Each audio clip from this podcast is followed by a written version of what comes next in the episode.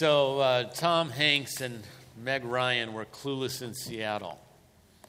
And um, no, they were sleepless in Seattle. We're kind of clueless in America. All right?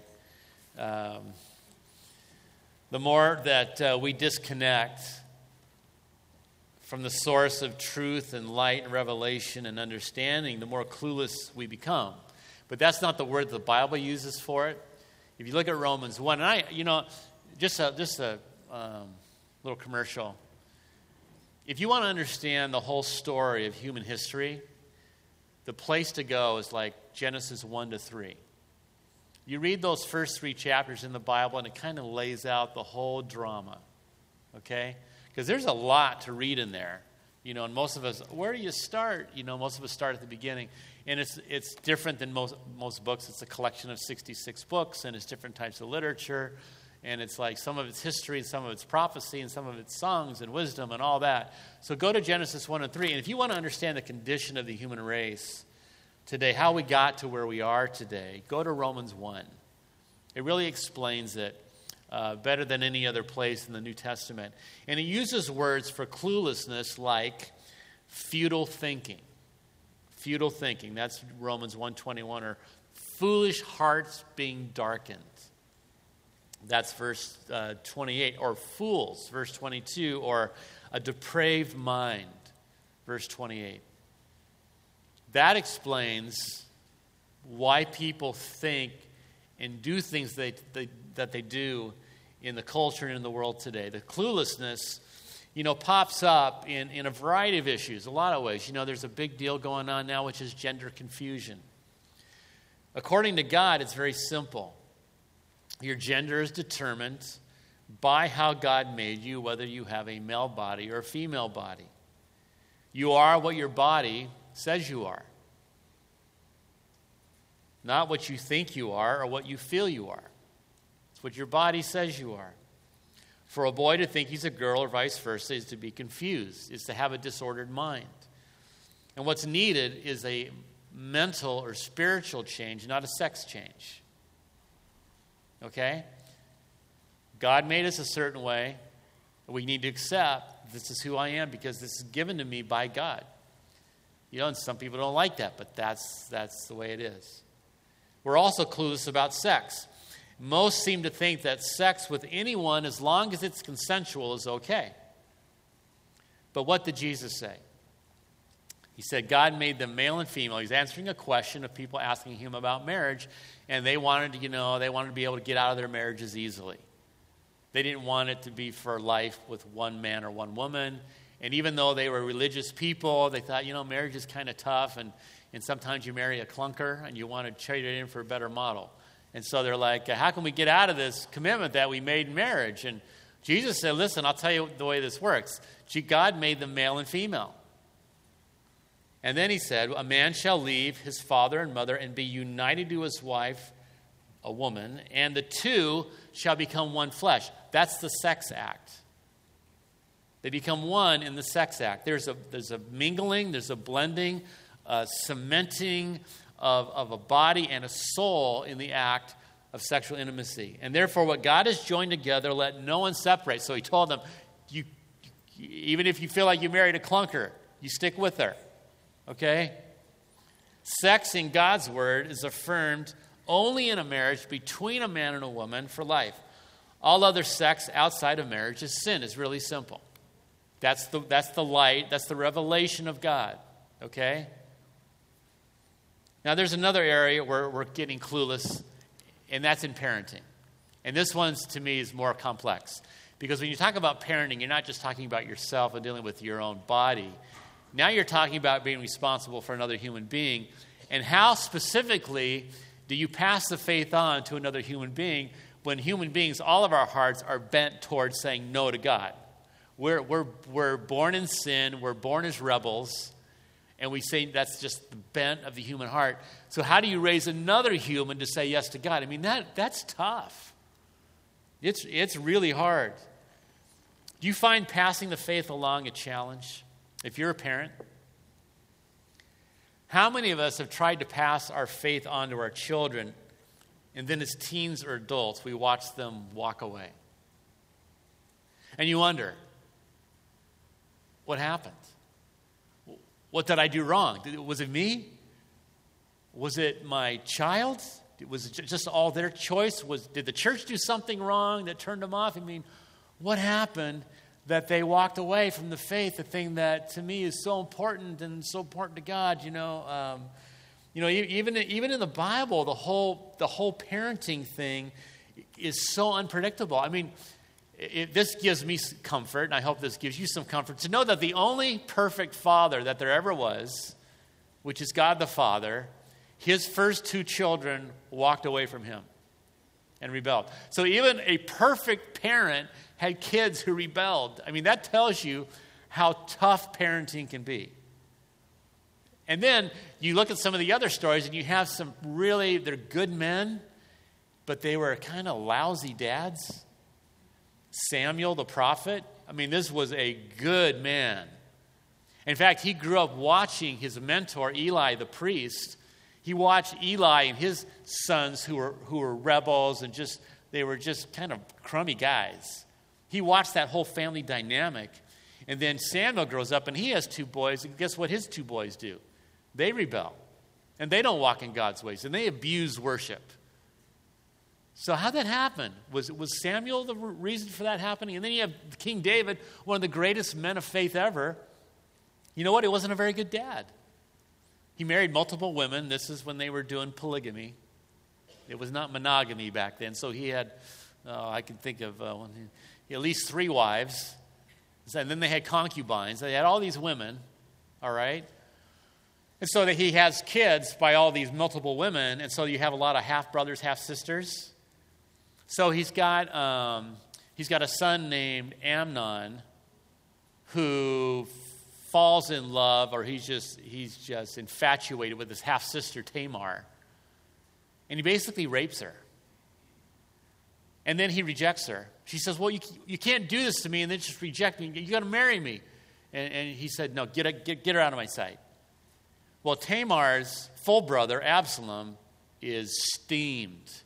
He is hopping mad at Amnon for raping his sister Tamar.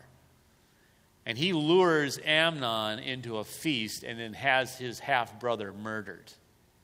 And then he goes taken off. And all the while, dad, David the dad is just kind of, well, I don't know what to do. Just passive. And all this stuff, it's like a soap opera, you know, rape and murder going on among his own children. And David was a good man. And then here's, the, here's a, flip it around. Did you know that there are some really good kids who had lousy dads? It works both ways. You have good guys with lousy, with kids that go astray, and then you have terrible fathers who have great kids. It's like, go figure. One guy, King Saul, he started off good, but then he became bad. He had this son named Jonathan. Jonathan was a prince. He's a great guy. How did Saul end up with such a great son? And then there's another one, Josiah. It says of Josiah, he was this king, became young. He was just a boy when he became king. It said Josiah had a heart after God. He's one of the greatest kings that, that Israel had.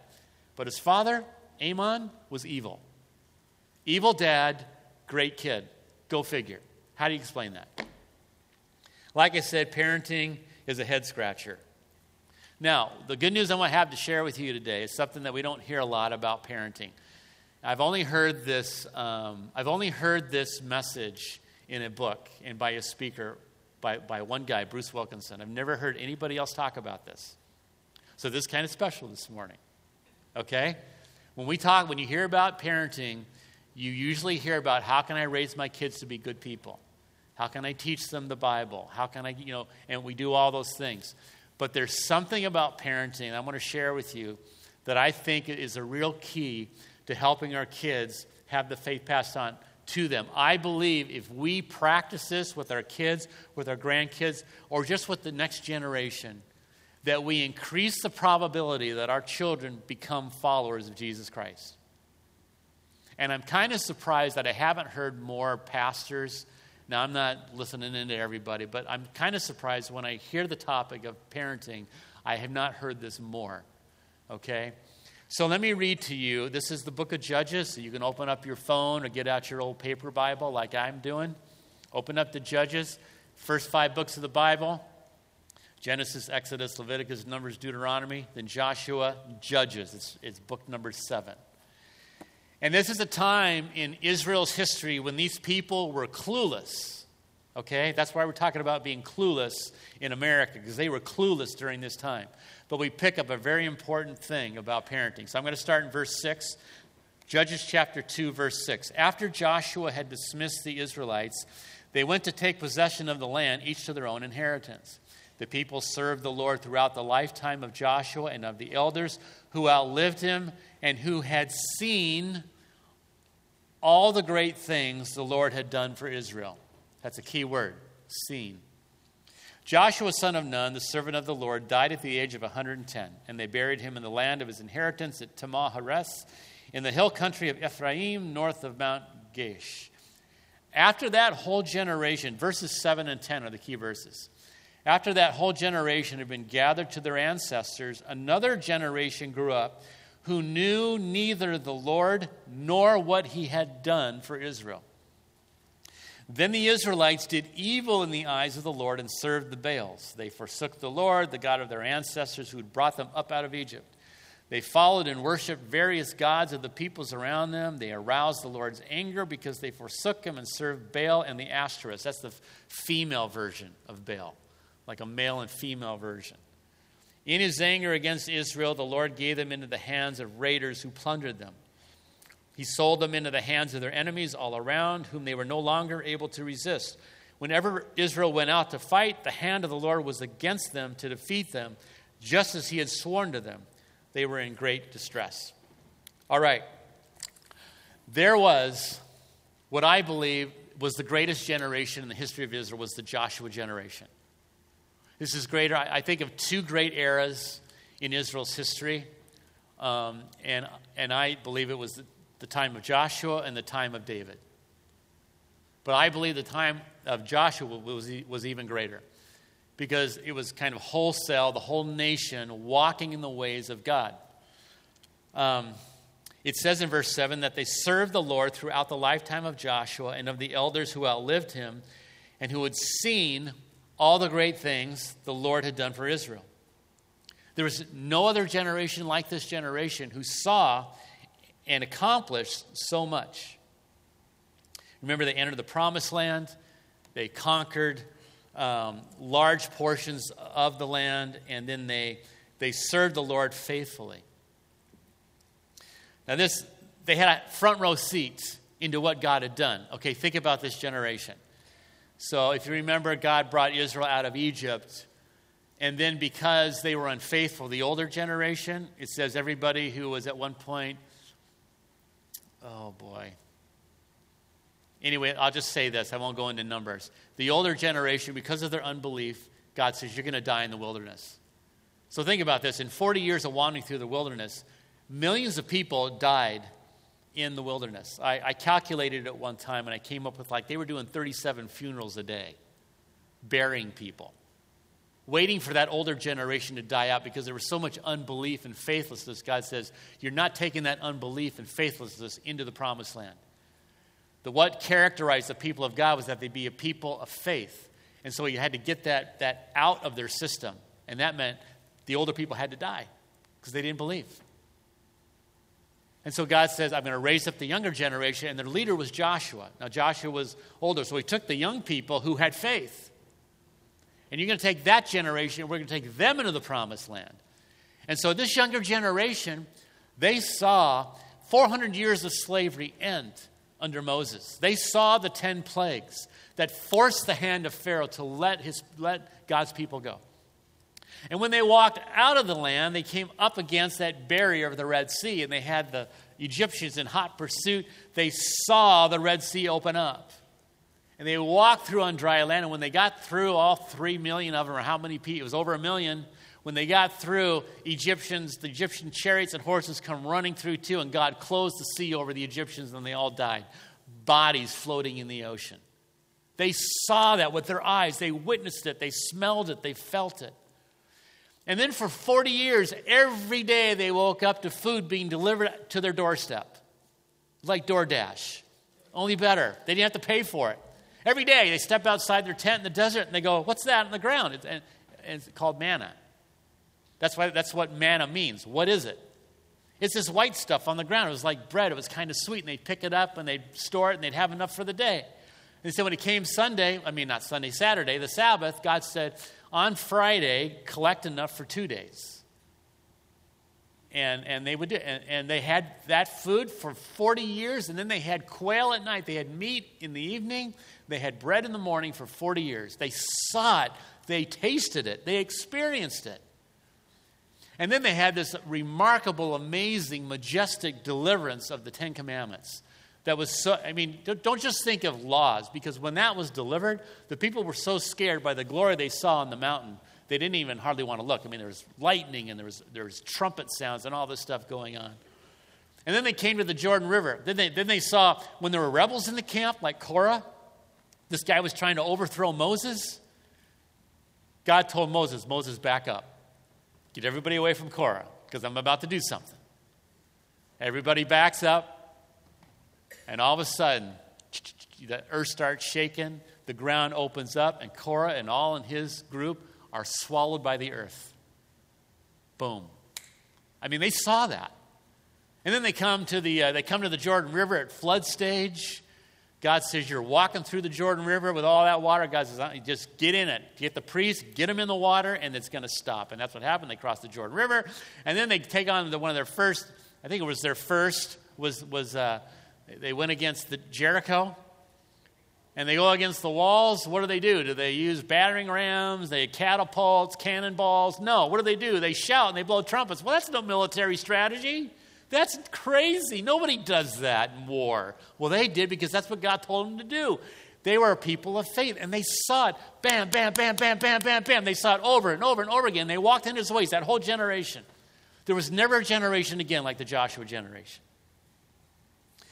But then something happened where things took a turn for the worse. By the second or third generation, the greatest generation's kids and grandkids did evil in the eyes of the Lord and they served the Baals. You're thinking, how in the world could they do that? Their parents and grandparents were over here conquering the land, having these amazing experiences with God, seeing the miraculous and the supernatural, and serving Him. And in, in one or two generations, they turn away? How does that happen? Well, it says in verse 10 they didn't know the Lord nor what he had done. They really didn't know him. And they didn't, they didn't see anything. And so they rejected the faith of their fathers. They didn't see and experience the goodness of God. God was not real to them. And because the Creator, redeeming, holy God was not real to them, they attached themselves to these posers, these false, fake, phony, powerless gods of their neighbors around them Baal and Ashtoreth.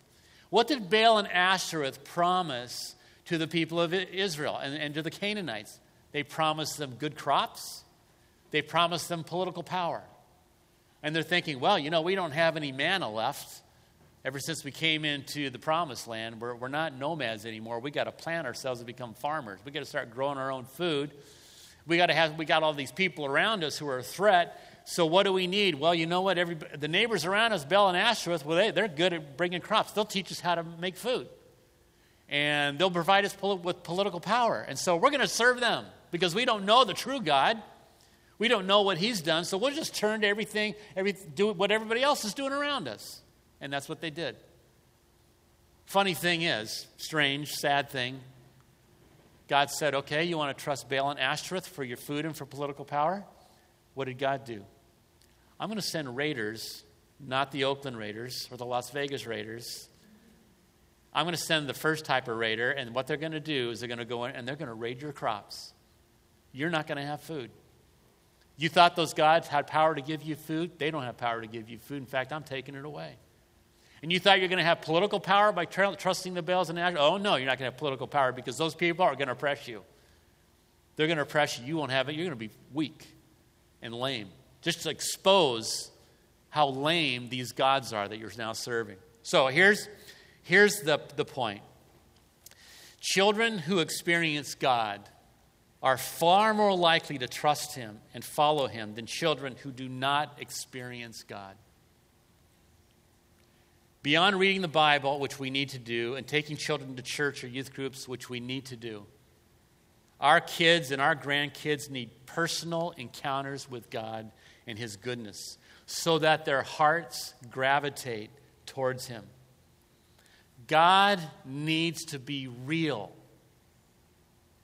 So, how can we help the next generation experience God so that they're more likely to trust the God who gives life? And so, you can write these in your notes this morning. First thing I want to say is number one, you need to experience God yourself. Let's read verse 7 together. The people served the Lord throughout the lifetime of Joshua and of the elders who outlived him and who had seen all the great things the Lord had done for Israel. If you want to do this on your notes, underline that word seen.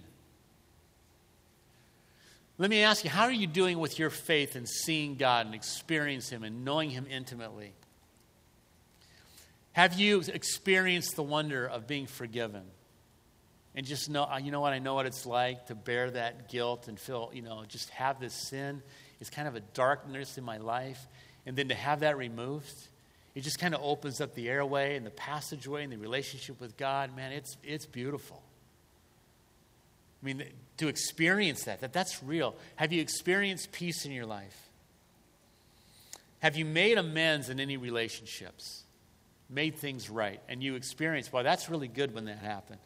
Or have you cried out to God for help with your finances or for your health? Or have you seen God come through for you in your life? Do you have a history? Do you have a story to tell? Has God delivered you from danger? Have you ever gotten in hot water where you really were concerned for your life and you saw and God came through?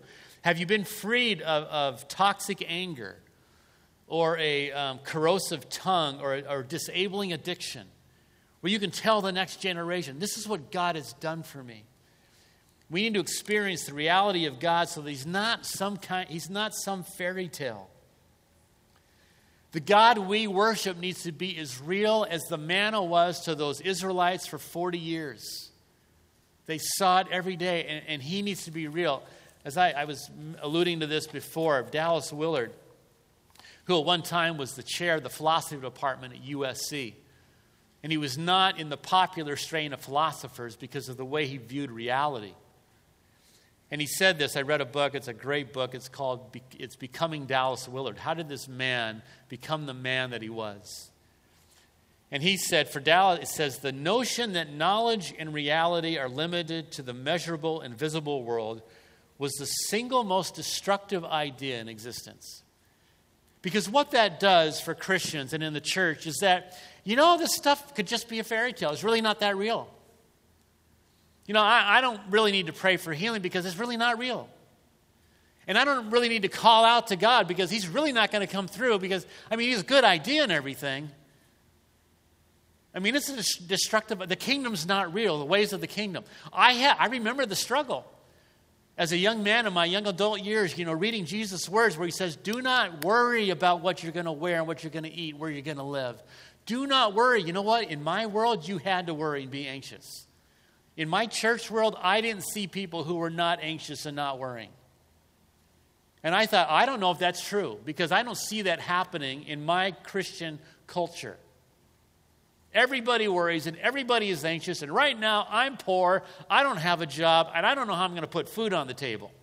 And you're telling me not to worry, God? Come on. And it was like, it was like, I gotta, I gotta break with what I've seen in my Christian experience and say, Am I gonna believe the Word of God and what Jesus said? Is it real? Or am I gonna follow the pattern of what I see in the Christian world? And I decided I'm gonna go with Jesus, and if I die, it's his, it's his fault. Because he told me, he told me to do this. And so I'm going to do it. I, I really, seriously, I know I'm, I was being melodramatic, but seriously, I thought this way. I thought I might die because of this. But I was willing to risk it on the Word of God.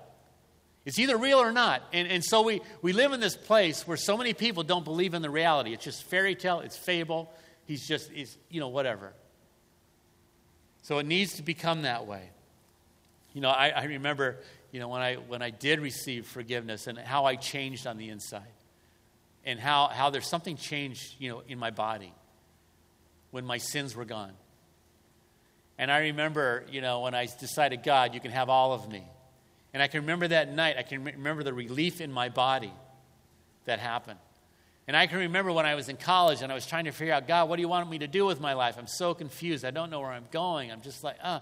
And I remember when He revealed to me when I was putting my socks on, getting ready for a worship service. And I remember I was putting my socks on, sitting on my bed, in my dorm room.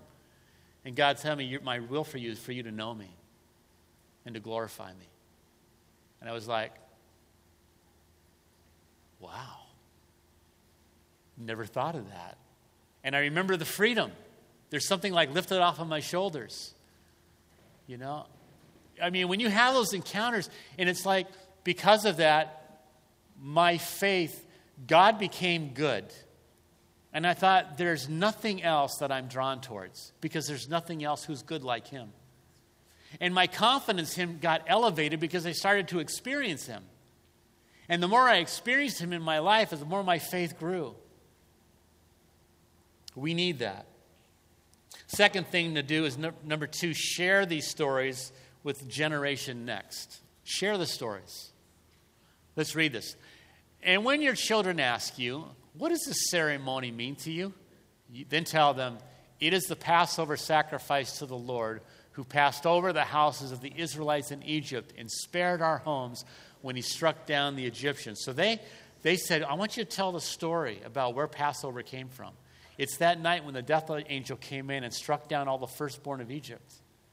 And it's like, oh, that's like, that's violent. That's like R rated. Yeah, that's what God did to set us free from slavery. 400 years. And don't ever forget it. And every time they had Passover, they remember that story. So tell your kids and your grandkids what God has done for you. Let them see Him working in your life. Put yourself out there, man. Take risks, the risk of faith, by praying for healing and asking God for help. Believe. Don't think that you have to protect God's reputation if you think He may not come through if I ask Him to do this, because God will answer. Either yes, no, or you need to wait. God answers our prayers. Take the leap of faith in front of your kids. Let them see it working recently I was with uh, uh, uh, neighborhood kids, and, and I asked them, I, I said, okay, what's your biggest challenge? And they said, well, it's school. We, we struggle with school. I said, well, can I pray for you that you would do better in school? And they said, yeah. And so I prayed for them. And then I came back, you know, some weeks later and said, okay, I want to ask you, how's, how are you doing in school? And one of them said, I'm, I'm doing better. I said, all right, great. Answer to prayer. It, it's things like that. Let's invite God. And those aren't even my kids, those are neighborhood kids. So share those stories with, the, with Generation Next. Number three, experience God together in the pressure cooker. All right? It says, the people served the Lord throughout the lifetime of Joshua. So underline the word lifetime. Lifetime. What was the lifetime of Joshua? What happened? What did they experience? Well, man, it was, it was tough. They experienced uh, bondage, slavery. They experience death threats. They experience food shortages. They experience conflict. They experience impossible odds. Don't wait for your life to get easy before you encounter God. Invite God into the mess, into the arena when it's hard. When you're sick, invite God into that sickness. Ask Him to move. When you have money shortfalls, ask God to move. Let your kids know, hey, you know, you could pray with your children over that. You know, survival. Pray for God's help in survival for, for broken down cars, for emotional depletion, for relational conflict. Call out to God right there when the dust is flying and when the odds are stacked against you. Don't just complain about the hard times, direct your heart to God in the hard times to see what He's going to do to pull you out of it. Because that's what the Joshua generation did. In his lifetime, when there was bondage and death threats and food shortages and conflict and impossible odds, God met them and He was there. I, I'm not, I don't consider myself a person with a gift of faith uh, or healing. But I thought, well, you know what? I don't like seeing my kids getting sick all the time. And you know how it is your kids get sick, and then what do you do? And we lived in a place at one time where the doctor was an hour away, 60 miles north. And so every time there was an ear infection, Donna would, she, you know, I'd have to go to church. I'm a pastor. She'd load the kids up in the car and drive 60 miles north to go get this ear infection checked out. And they have all, all other kinds of sickness. But I just said, you know, we're just going to pray. I don't have to protect God's reputation. I'm going to ask him, God, would you heal my child? And so I don't know. I, and I, I really, I didn't know how effective it was. And then years later, my oldest, Alicia, was, was an adult. And she said, You know, Dad, every time you prayed, it seemed like things got better. I was like, Yeah, cool. I didn't know that. But she experienced that. God is good, God's a healer. Invite him into the sickness. My son, um, I, I, wanted my kids to see God working in, in like, like I, I never saw adults share their faith with unbelievers. And I wanted to know how to share my faith, but I didn't see it in action. And so when I had my kids, I thought, I want my kids to see this. So on a couple of occasions, I remember my son Jeff, who's now a pastor, I was uh, talking to a Closet World salesman. We're going to have a closet built in their, in their room. And all of a sudden, we got talking about spiritual things, and all of a sudden, I'm sharing Christ with the Closet World salesman. And Jeff walks in, and he's kind of like, you know, like listening. He's got the real big ears. And I'm going, yeah, Jeff, you just keep listening. I want you to experience this. I want you to see what it's like when somebody's sharing Christ with somebody. And then later on, I took a group of teens down to Disneyland, and he was sitting in the bench seat, and there was a teenage girl next to me, passenger seat, and I started sharing Christ with her, and Jeff's leaning forward, like listening. It's like, good. I want you to hear this. I want you to experience this in real time, real life. And then Molly, my daughter over here, she doesn't remember this. She was three or four years old it was it snowed. We, I said, "Hey Molly, let's go to the snow in our you know our our mountain vehicle, a Ford Aerostar." So I get in the Ford Aerostar, load Molly up, and we go into the mountains and where there's snow and there's like there's nobody around, and we get into a place we got stuck. We're in the mountains, me and my three or four year old daughter. I'm going, great, nice move, Dad. You know, it's like nobody's up here. And so I did the only thing a caring dad would do. I had her get out and push the van. No, I didn't do that. So I, uh, I got out and I, I, went to the car. I said, Molly, I started talking to her. Three four years old. I said, Molly, we're, you know, we're stuck. Here's what we're going to do. I do not know what to do. I do not know how to get out of the snow that we're in. I said, we're going to pray. I say, Jesus, please send someone to help us get out of the snow. We are stuck. He knew that. And 30 seconds later, a truck with three men comes around the corner. They pull over. I flag them down. I say, Could you push me? He said, No problem. It took them 10 seconds. Push me out of the snow. We're on our way. Molly, God helped us. He answered our prayer. You know? I mean, that's what, that's what we need to do in our families with the next generation. They need to see that, they need to experience it. So do it. Last thing there is repeat those stories. I love what I love Psalm 78. Let's read this together.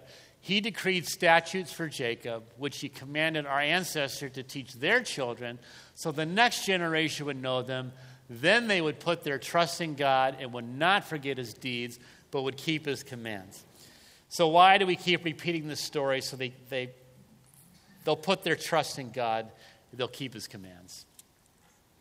You know, imagine having such a robust experiential faith in your home that the next generation is drawn to the loving, true God while being able to easily identify all imposters. I mean, seriously, I've had hard times in my life as a believer, and there have been times I said, okay, what are my options? If I decide to leave the faith, where am I going to go? And I start ticking them off, and I'm going, they're all losers. They're all losers. Hedonism, pleasure, that's a loser. Come on, it's the law of diminishing returns. It's never enough. Materialism, loser. I have enough stuff, it doesn't satisfy. I'm not going to go to some multi God thing, some self help God, some nature God. They're all losers. You know, in my, really, that's my testimony. There's nothing else. There's either Jesus or there's nothing.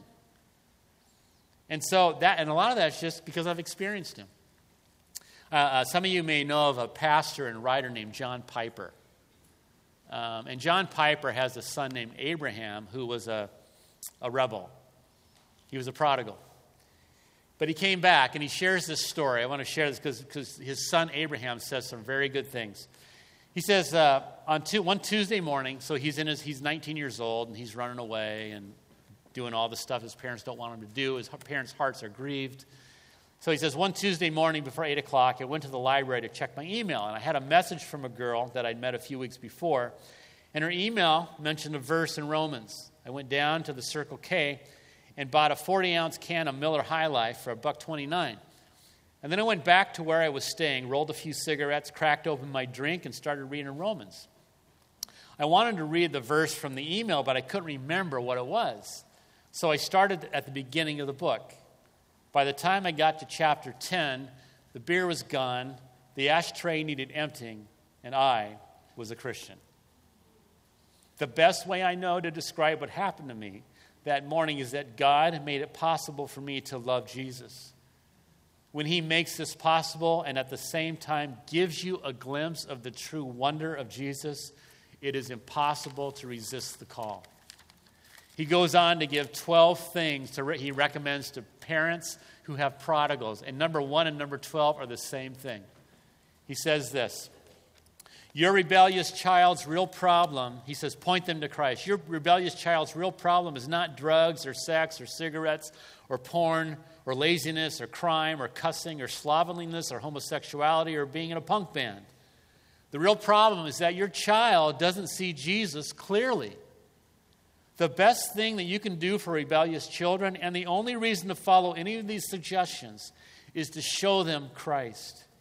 It won't be simple or immediate, but the sins in their life that distress you and destroy them will begin to disappear only when they see Jesus more as he actually is. He says again, the goal is not that they'll be good kids again. It's not that they'll get their hair cut and start taking showers. It's not that they'll like classical music instead of deathcore. It's not that they'll vote conservative again by the next election. The goal is not for you to stop being embarrassed at your weekly Bible study or even for you to be able to sleep at night knowing they're not going to hell. The only ultimate reason to pray for them, welcome them, plead with them, eat with them, or take an interest in their interests is so that their eyes will be open to Jesus Christ. And not only is he the only point, but he's the only hope. When they see the wonder of Jesus, satisfaction will be redefined. He himself will replace money or the praise of man or the high or the sex that they're staking their eternities on right now. I really believe that. Our, our, you know, people, when you experience the best, you know when you have T-bone steak or filet mignon, spam doesn't taste so good. And sin is like spam. Everybody's chasing spam. It's like God wants to give us filet mignon. Like Jesus said, I am the real life. That's what he said. My blood is real drink, my body is real food. And so we need this to be working in our families, in our lives. So I'm, uh, Peter coming up. And I'm just wondering, you know, is there something that you need to experience or, or somebody that you really care about that you want to pray for this morning? I want to open the altar if you just want to come and do that. But if you like, you like, oh, I've got something impossible in my life going on. I need breakthrough. I want to see God. I really want to see Him. I want to experience Him. And in some area, I invite you to come. You know, and if you got somebody that you really, you know, I've got this neighbor on my heart. I'm going to, it's his birthday today. I, I, I, so I got him a donut and I got him a card. I'm to go visit him today. You know, I want, I want him to experience God. He doesn't want God, he doesn't think he's real. And I want him to know that. If you have somebody like that, just come on forward. Amen. Um, we're going to sing. Go ahead and stand up as, and, and let's, uh, let's pray. And I'm also going to invite, you know, at some point, if you need someone to pray with you, to raise your hand, we'll do that too. But if we need breakthrough this morning, experience the reality of God in our lives, come on forward.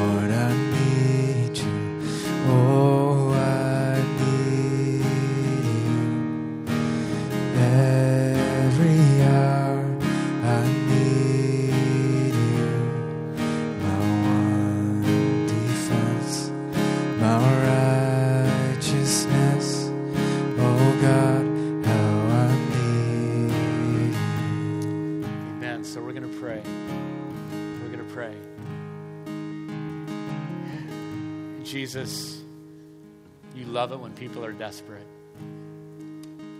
I think of that woman who'd been bleeding for 18 years. And she came, pushed her way through the crowd just to touch you, just to get her hand on your, your, your robe. And you healed that woman. And you see the people that are here, but more importantly, you see the hearts of everybody that's here. Lord, you see the struggles with children, you see the struggles with mental illness that are represented, you see the health problems, money challenges. Maybe there's some addiction stuff going on. And Jesus, we're inviting you now to hear us, to be real, to answer our prayers and our heart's cry. Come into our homes and bring your peace to quiet that mind of a loved one that won't shut down, that's so troubled. Lord, the medical community can't do much. Psychiatrists and psychologists can't do much, but you can. So we ask that you do it. God, that you change hearts of people that we care about, who are out there in the far country. And you're just a fairy tale. You're like the Easter bunny. We pray that you reveal yourself to them and draw them home. God, you told us not to worry about money, that you got us. You're the provider. You're Jehovah Jireh. And I pray for anybody with financial problems, Jesus, you break through, you provide however you're going to do that. God, I pray that we'd have testimonies of you coming to us and changing things, of you dividing the Red Sea, of you giving us manna. God, of you helping us get through the, the, the Jordan River, overcome that wall that's in front of us, that you'd blow it over, just like you did the wall of Jericho. Do it, Lord.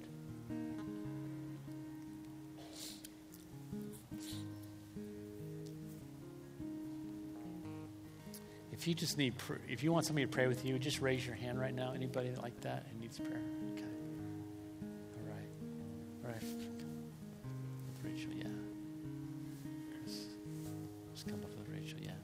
So, uh, Lord, we are, we are um, looking forward to what you're going to do. We walk by faith, not by sight. We're not strong in ourselves. We're weak. Our strength is in you. We just put ourselves out there. We're not going to. we don't have to protect your reputation. We trust you're going to do it. And so we pray it. Jesus, you're real. Your kingdom is real. You're here. Do your work. And we pray it all in Jesus' mighty name. And everybody said, Amen. Amen. If you have a story to tell, something happens, please tell somebody. Let me know, okay? Write me an email. God bless you. Have a great week.